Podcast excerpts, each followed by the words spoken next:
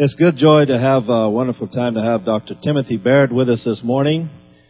Dr. Barrett is a Bahamian who has been practicing medicine for the past 37 years. He is a trained uh, psychiatrist and currently holds the position of Director of Community Mental Health Services for the Public Hospitals Authority. He is a clinical tutor for the School of Clinical Medicine and Research, Bahamas. Additionally, he is in private practice and is a managing director Psychological Associations Limited, a company which provides not only psychiatric services, but also employee assistant programs and training, especially in the area of human resource development. He is frequently used a, as a resource for lectures and seminars and managing stress, conflict resolution, time management, emotional management, leadership development, and team building and maintenance, etc and has been the associate lecturer for the master's degree program for the University of West Indies School of Medi- uh, Business in Cave Hill, Barbados. Additionally, he has provided services for regional banks and government organizations throughout the Caribbean.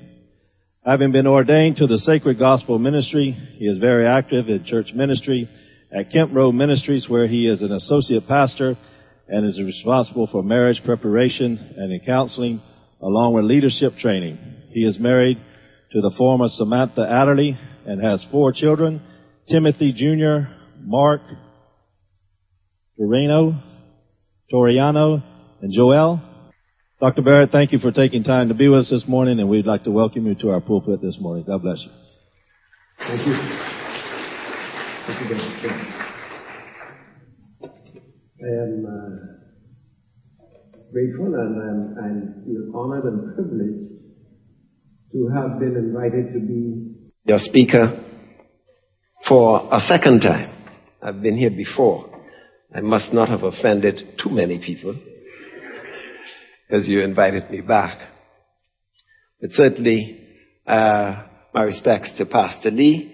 I thank Pastor Arnott. I, I'm in touch with Pastor Arnott for various reasons. Uh, for a, a lot of times, but I certainly know him and know of him and know of his work in the Christian Counseling Center. Um, I'm going to speak with you today about a topic uh, that is is I think important for us to talk about, and it is stress. I'm not going to go and do the usual thing about stress where we focus on, well, you know, how you manage stress. I will talk about that. Uh, but I want us to get at the end of my talk today, I want you to have a much better idea of what this whole thing called stress is. I want you to leave here feeling, okay, I understand that a little bit more. And I hope that that is achieved at the end of the day. If not, you can tell me after the service. Uh, let's pray. Father God, I thank you for this opportunity to minister. And now let the words of my mouth and the meditation of my heart be acceptable in thy sight. O Lord, my strength, my Redeemer. Can you all hear me well? Can you all hear me well? More importantly, can you hear the Holy Spirit? I hope, I hope that the Holy Spirit will speak through me to you. And so it's important that the Holy Spirit will guide you to all truth. I can only give you and point you in the direction I think is the truth. But remember this, and I, am jumping ahead of what I'm going to say now. No strength of your belief makes anything true. You need to say that to yourself. No strength of my belief makes anything true. It certainly makes it true to you, but doesn't make it the truth. Our use of the term stress has become a normal part of everyday communication. We got songs about it. We have little children talking about you stressing me out. The first words out of their mouth sometimes, before they can speak it. Just stressing me, man. And, and, you know, I don't, I don't think we really understand it because almost always it is associated with something negative. And so every time you say stress, you think negative. Now, you, you have to be careful in life. We make associations very easily. Very easily. So if I go through this corner, and every time I go through this corner, I, I smell this, this particular scent, and I go through there ten times, when as I'm approaching the corner, I almost start to smell the thing before I get there. You understand? Because of associations. So the term itself becomes a source of problems for us. So when we think stress, immediately negative overwhelms us because we're not thinking anything positive. We think stress, we think negative. In fact, what is stress? Stress is a part of life and is any change you have to adapt to. If you want to define stress, then you say, it's any change I have to adapt to. So everything requires uh, you to adapt, and so it is a stressor. Could you imagine if you were to go to a university uh, and, and, and enroll in a course, and they said to you, well, you know, you come uh, or don't come as you please. Uh, you can take the exams, you study or don't study, but you'll still get an A. Alright. Uh, who, who, who would study? Don't lie now, you're a judge. who, who would study? Very few of us. Uh, because, you know, it, it needs a stressor to lift us up to the level of performance that is going to be our best. Stress is really your best friend when you use it wisely. And I hope you understand that, that, that stress is to be your tool and not to be utilizing you. You are supposed to be utilizing it. It's not supposed to be causing something to happen to you. You're supposed to be using it to effect something that you want to happen. This year in the United Kingdom, on the 2nd of November, this is National Stress Awareness Day. And the theme is well-being and resilience at work. They, this is their 13th National Stress Awareness Day. It is so important to them because they said that in the last four years, the measurements of stress in the community that has doubled in the United Kingdom. Doubled in the last four years. And of course, what they're talking about is, is not what I've just spoken about, which is stress that you utilize to cause good things to happen. They're talking about something else, and we'll get to that in a minute. Walter Cannon in 1929 was the first person to use the word stress in emotional, uh, in emotional crises. And uh, he's one of the uh, really outstanding people in the history of the development of the modern day concept of stress. Hans Selye did a lot of work uh, from the 1940s to the 1970s on strain and stress because he, he was hesitant to use the word uh, stress first because he had likened it to the coefficient of strain, which is a physics principle. Every metal has a coefficient of strain. Now, the coefficient of strain for a metal determines at what pressure that metal is going to crack. And so let's say the coefficient of strain for a particular metal is 60 pounds per square inch, and that's how it would be expressed. You can apply 59.999999 pounds of force to that metal, and it will bend, but it will not break. As soon as you apply 60 pounds per square inch to that metal, it will crack. And so he saw that in people who were coming to see him, there were thresholds that were important for different people and they would crack under certain amounts of pressure and you would get physical and emotional symptoms uh, as a result. Uh, but he still stuck with the word stress rather than strain. But in modern terminology, we, we have uh, included strain uh, in talking about stress as when stress lasts for a long time, it then causes you strain. But he, uh, Hans Selye distinguished between eustress, which, which is good stress, stress that you use and that helps you to, to, to get an A, that helps you to be on time, that helps you to be productive at work, that helps you to be creative in problem solving, uh, and distress. Now when you say stress, what you mean is distress. Okay? And generally speaking, you mean distress. Stress that causes you a negative reaction. Stress that overwhelms.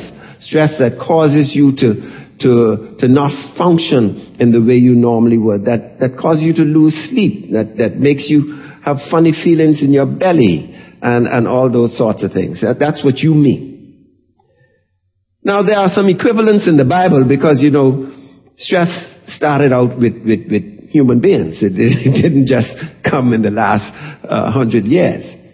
Uh, so you'll find words like trouble, tribulation, worry, anxiety, fear. In fact, does anybody know how many times this phrase fear not is in the Bible? You have any idea? You could talk. Plenty, yeah. but I, I, didn't see that, uh, the number plenty anywhere. but it is by researchers, I, I didn't count it, but researchers say 365 times. Does, does that make any, uh, does that ring a bell with you? You understand? One each day the year. you need to fear not because the natural reaction of man is to fear. Uh, it's amazing. If you uh, were celebrated as the employee of the decade in, in, in, in, your, in your workplace, and, and let's say you work uh, for me. And we celebrated you as the employee of the decade. We had a special party for you. Not only did we have a special party for you, but I called you aside that day when we celebrated and I said to you, you know, you are my right hand. Everything that we do well here is because I can depend on you. I want to thank you not only publicly but privately and let you know I appreciate you. All right? So that's Wednesday. Thursday morning, you come to work, you're beaming from Wednesday, you're sitting at your desk, I pass your office, I say, I need to see you in my office in an hour, please. there you go. your first reaction is fear. I wonder what I do now. What do you want to talk to me about? I just told you yesterday. And when you get into the office, when you get into the office, I say to you, in addition to what we're going to do now, I'm going to raise your salary and I'm going to promote you. See, you were worried for an hour unnecessarily. My question to you is, do you have time to spend worrying? Because what I'm going to tell you is that I, am very, very particular about how I spend my time. All right? Now, if somebody would be helpful for me. Uh, and one with a person with a loud voice. I want you to spell time for me, please. Just humor me. Spell time. Loud voice. Thank you, sir. now you see, most of you would agree that that's how you spell time. I don't spell time like that because I can't really get a hold of the meaning of time when I spell it T-I-M-E. But if I spell time L-I-F-E, then I start getting a hold of the true meaning of time. Because every time I do something, I spend my T-I-M-E, which is my L-I-F-E, which I cannot get back. Are you hearing me? Uh, when you do something, you're saying, it is worth it to me to invest my life, which is my precious, priceless, irreplaceable life, in this activity which I know I cannot get back. So I, this is going to be the most important thing that I can do because I'm spending my life doing it. Well, I hope you hear me.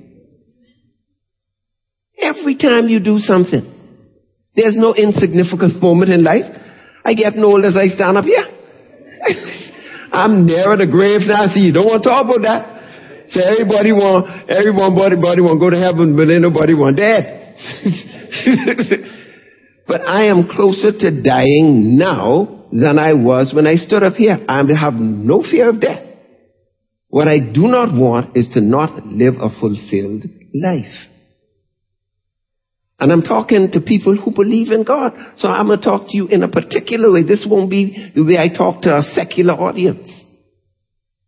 I'm going to demand more from you than I demand from a secular audience. Because you have knowledge, and you have a belief system that they don't have. You know, the Bible says, what good is it that you love somebody who loves you? You say, all kind of people could do that. That, that, that, that will make you special. But if you could love somebody who is unlovable, who could, who despitefully uses you. Now you're showing what kind of person you are as a Christian. It's, it's also associated with anger, envy. You gotta be careful about this thing, envy, you know. Bitterness, resentment, that's cancerous to you. Because you hold that inside. And unforgiveness. In fact, forgiveness Forgiving is a gift you give yourself. It's a gift you give. You don't forgive for the other person. You forgive for you. So you can be unburdened by the weight of unforgiveness. Okay? Job, what the Bible says. Job 14 and 1. Man that is born of a woman is of a few days and full of trouble. So the Bible tells you it's a few days and it's plenty trouble. So why are you surprised? it says that. If, you know, and, Job, you know, Job is, the oldest book in the Bible. That, that's the one that they say was written first.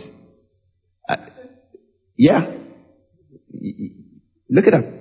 Uh, First Peter 4 and 12. Beloved, think it not strange concerning the fiery trial which is to try you, as though some strange thing happened to you. Why are you surprised? You're Christian. Why are you surprised? You heard about the fellow who just who, who got uh, killed because he was wearing a cross. We live in a land where we are free to worship. We are free. We can call the name of God in our schools. We can say prayers. And we ain't rejoicing.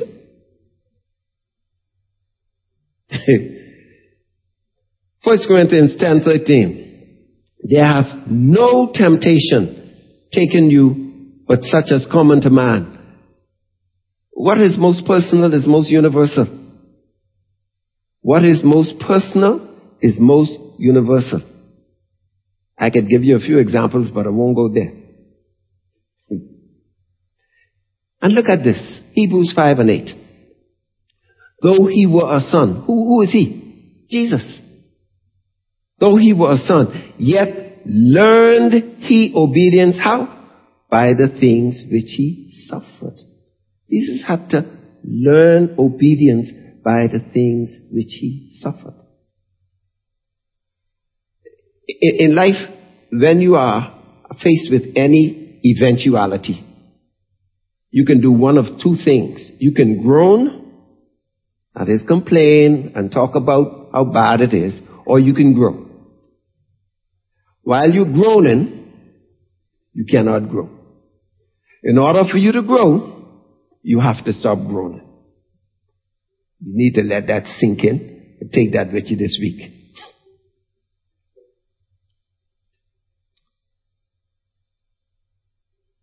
And here's something. Anybody in here patient? Considers themselves patient? Raise your hand if you consider yourself patient. Okay, I see a few hands. So the rest of you are not patient. I'm not going to ask you to raise your hands because, you know, let's say the rest of you are not patient. But let me give everybody in a few seconds all the patience you need for the rest of your life. Because you associate patience with a feeling. You associate patience with your ability to tolerate things. Has nothing to do with that. Nothing at all. In fact, patience is a decision. It's a choice. You choose to exercise patience in situation. And the more you, the more difficult the situation is, the more you exercise it, the more you get better at being patient, which you say you want to be. So you have to exercise patience. See, the Bible talks about patience and work. It says, tribulation worketh patience. Patience experience, and experience hope. Tribulation worketh patience. Patience experience. Experience hope.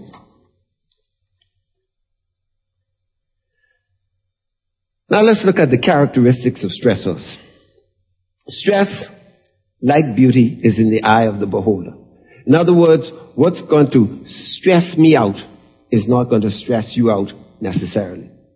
Now, we may agree that this is stressing me out, but on other occasions, I might say to you, you letting that bother you? You see? There we have a problem because we don't understand and respect the differences and the individualities that attend every situation. So stress is unique to the individual. There are some people in here who don't like flying. I am not asking you to raise your hand. You don't like flying. You don't like to get on a plane. You, you, you, you have, you, are tense. You, you, you're unsettled until the plane lands. There's some people who have to come to me before they go on a plane every time before they go on a plane because I have to get them ready to travel. I gotta talk them because, oh boy, I don't know. I, I, I, if I could take, if I could take a boat, I would go, but I have to take a plane. And there's nothing wrong with that except that it disables their ability to move about freely. It causes them a problem. So it's unique to the individual. But it's also a complex set of associations from our process of development and our current stage of development. As we go through development, we get programmed into responding and reacting and responding to a variety of stimuli. And, and that's how we react. And you know what we say? Well, that's just the way I am. how many times have you said that? That's the way you have become. That's the way you've become. You've been programmed. And the reason people can push your buttons is because just like there's a certain switch to turn on these lights, they know if they do A, you're going to react B. Why? Because you've shown them that if you do this, I am going to react this way reliably every time. Nobody can push a button in you that you didn't show them where the button was and how to push it. Don't forget that. Your reactions to things in life are so strongly influenced by what you believe that, that you really have to check your belief system every time you react to something and, and say to yourself, okay, this is what I think about this, this is what I believe. It also talks about what you expect, what you think is right. And of course, if you think something is right, if somebody disagrees with you, they are. Y'all ain't sound too sure. but you're sure when you tell them they're wrong. okay? What you think is right, what you want, what you like, what you don't like.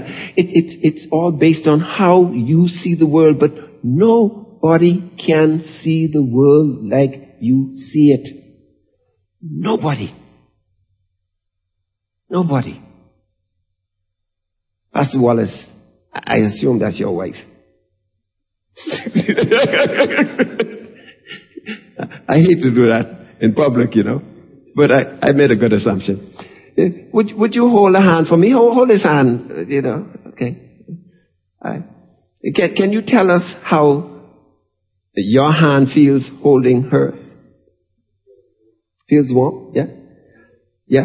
Now, now tell us how her hand feels holding yours. Huh?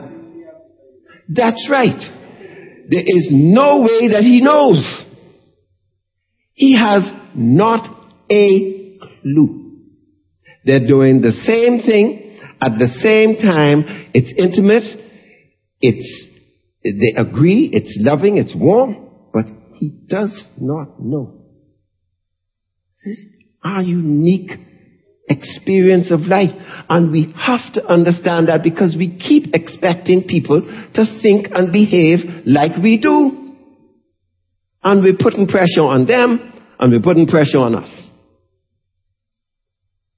It's an unattainable goal. Even identical twins have different fingerprints. Are you hearing me? Everybody's experience of the world is different. and is also influenced by your age and your gender. Generally speaking, we know that females are going to react to certain things in a different way from males. But sometimes you see men and they react in a way you think a female would react. And sometimes you think, no, don't, fellas, don't, don't, don't go there. don't go. See, I, I know that. Don't, don't go there, fellas. Stay with me. and we see, we see women react in a way that we think would be male. Okay? Uh, let me move on. uh, briefly, I'm going to talk about the stress response because you need to know that if something causes an alarm or you assess that there is some kind of threat, there's going to be a stress response that takes place in your body. This stress response is automatic and unconscious. There's a release of adrenaline and cortisol, these hormones, some other things as well. We, we don't have time to go into that.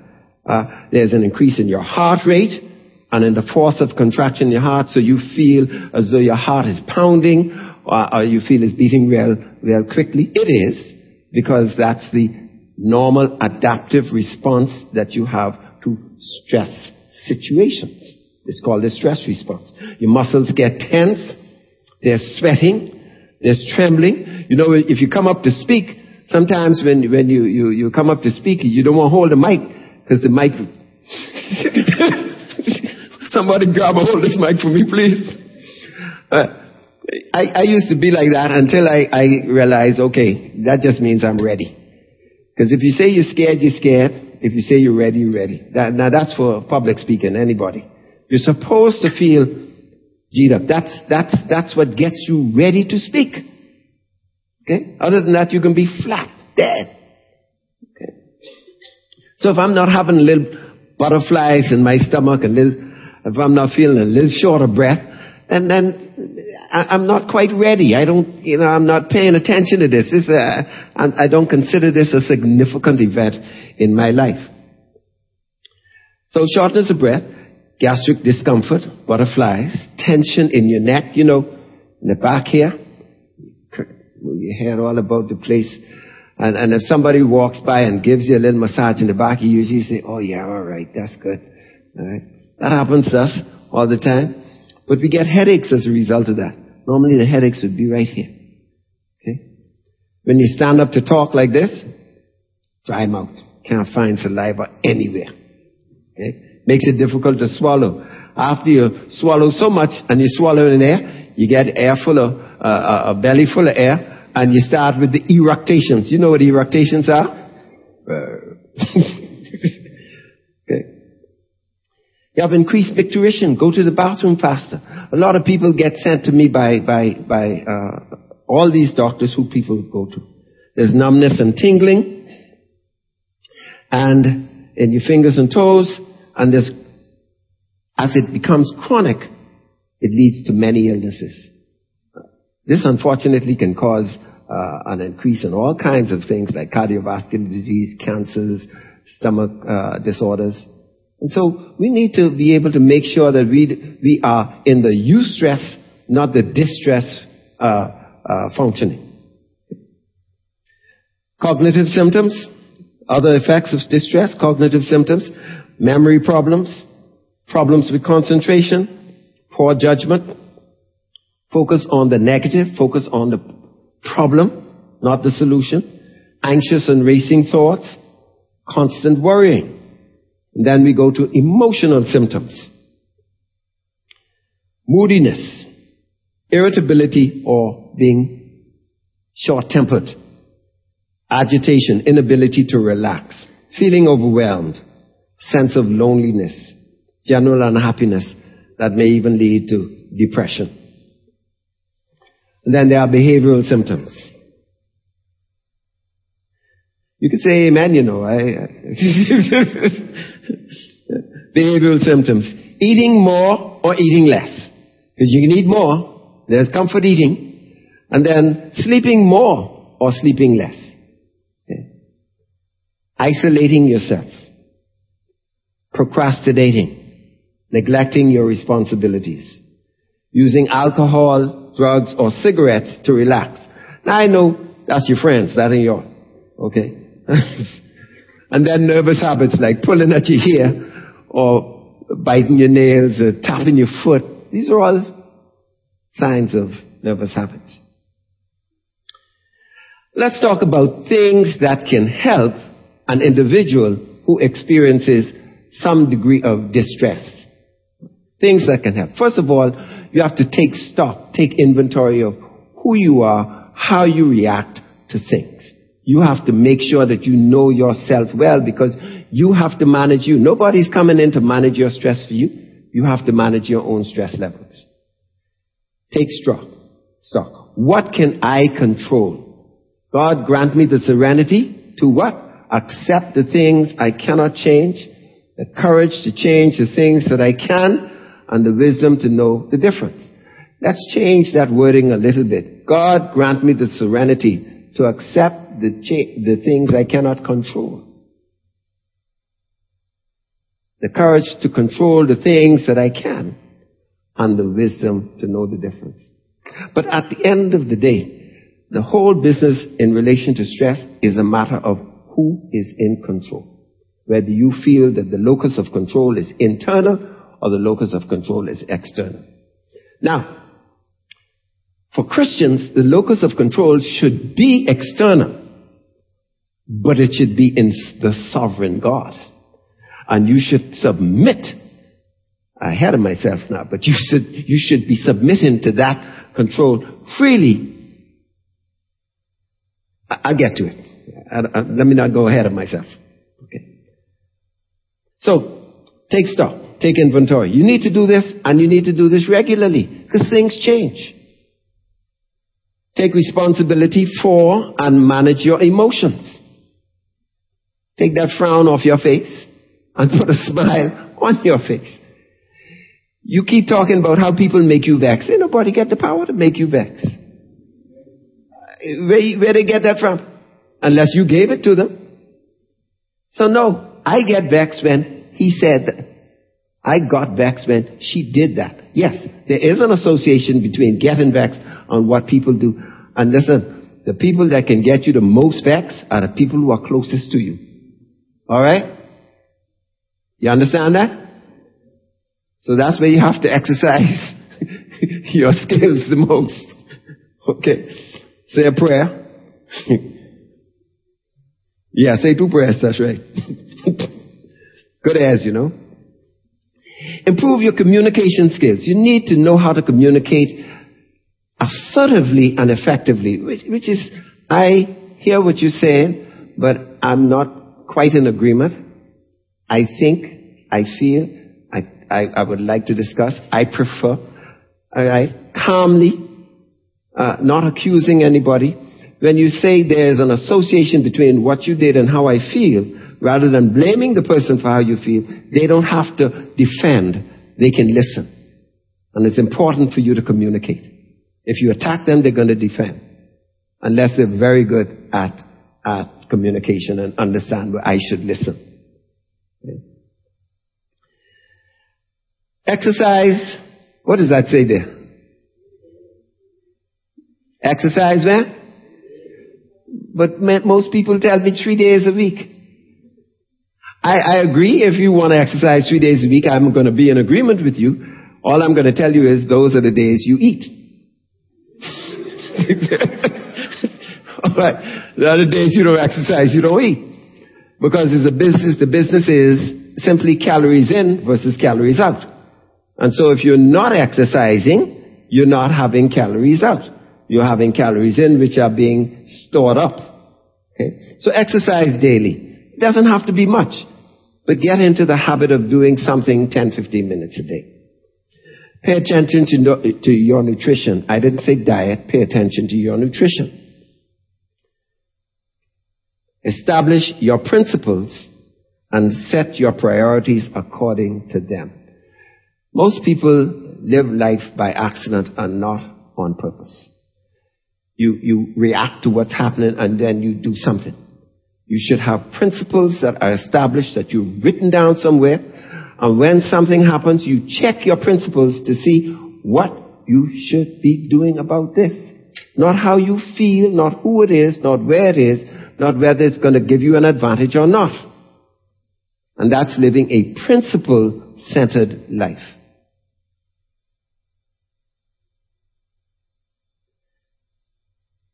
Get in balance, stay in balance. Get in balance, stay in balance. I'm going to ask Brother Smith to come here and show you all what balance is. Uh, in fact, he's going to come over here so you can see properly. Now, when he was lying down in bed this morning, that was what I would call static balance. And uh, there was not much by way of uh, uh, movement, although everything is moving. The only thing that's immutable is God, so everything else is mutable, right? Okay. When he was sitting down, that's more dynamic, but not really dynamic. Standing up, that's even more dynamic. But if he would do me a favor and stand on one leg for me. you see what he has to do? He has to make these little movements to stay in balance. Thank you very much. That's what life is all about. You have to keep checking your balance point and make your little adjustments so that you stay in balance. It's not set it and forget it. And unfortunately, that's what we want to do. And then rest, rack, relax, and refresh. Rest, it means I'm not moving physically. Relax, that means I'm, I got physical relaxation, I have mental relaxation. Okay, because I could be resting, but tense. So I want to rest and relax. But if you look in, in, in the King James Version and you look at, at Exodus chapter 31 verse 17, it says, For in six days God created the heavens and the earth. And on the seventh day he rested. Finish it for me. And was refreshed. Wow. Exodus chapter 31 verse 17 and was refreshed. Refreshing is doing things that you enjoy, looking back at your accomplishments and saying, you know, well done. And didn't God do that? Uh, you know, after the third day he said, it's good. After the fourth he said, it's good. Fifth he said, it's good. And after the sixth day, when he made me, he said, very good. uh, then as Christians, we need to pray for guidance in everything we do and trust God. And let me give you a clue about trusting. Trusting goes out the window once knowledge comes in. Once knowledge comes in, I don't have to trust anymore. I don't have to trust that Pastor Arnott is sitting in, in the front pew. If I called from outside, I say, is Pastor Arnott there? He said, yes, he's in the church. He's sitting in the front pew. I have to trust that they're telling me the truth. As soon as I see him, I don't have to trust it anymore. So since God is omniscient and we have the questions, we have to trust our sovereign God in the benevolence, in the fact that He loves us unconditionally and wants only to bless us. I know that the thoughts I have towards you. Okay? Trusting God. That's very important. Now, things that help the family, and I'm, I'm soon finished.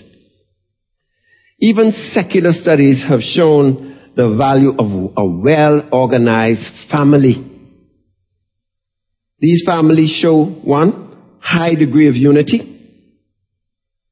Two, reciprocal functioning. In other words, movable parts today and that this person got to do that and this person, no, if this person can't do this, we, we get it done some sort of way. and definite function in the larger community. The family makes a contribution to the larger community. It doesn't withdraw to itself as we have done so now. We've gone from extended families to nuclear families, which wasn't too bad because we still form part of a network. But now we have people just living in the homes with other people. And everybody go in their room and watch TV. And take their food in the room and watch TV. But if you look at, at, at what they say about eating together as a family and how that reduces uh, um, conduct problems in children and more than three times a week, three or more times a week, uh, drug uh, uh experimentation, teenage pregnancy, just eating together as a family. Look it up. Studies in, in, in, that have, have shown just eating together as a family. So it's really important. Two key factors emerge.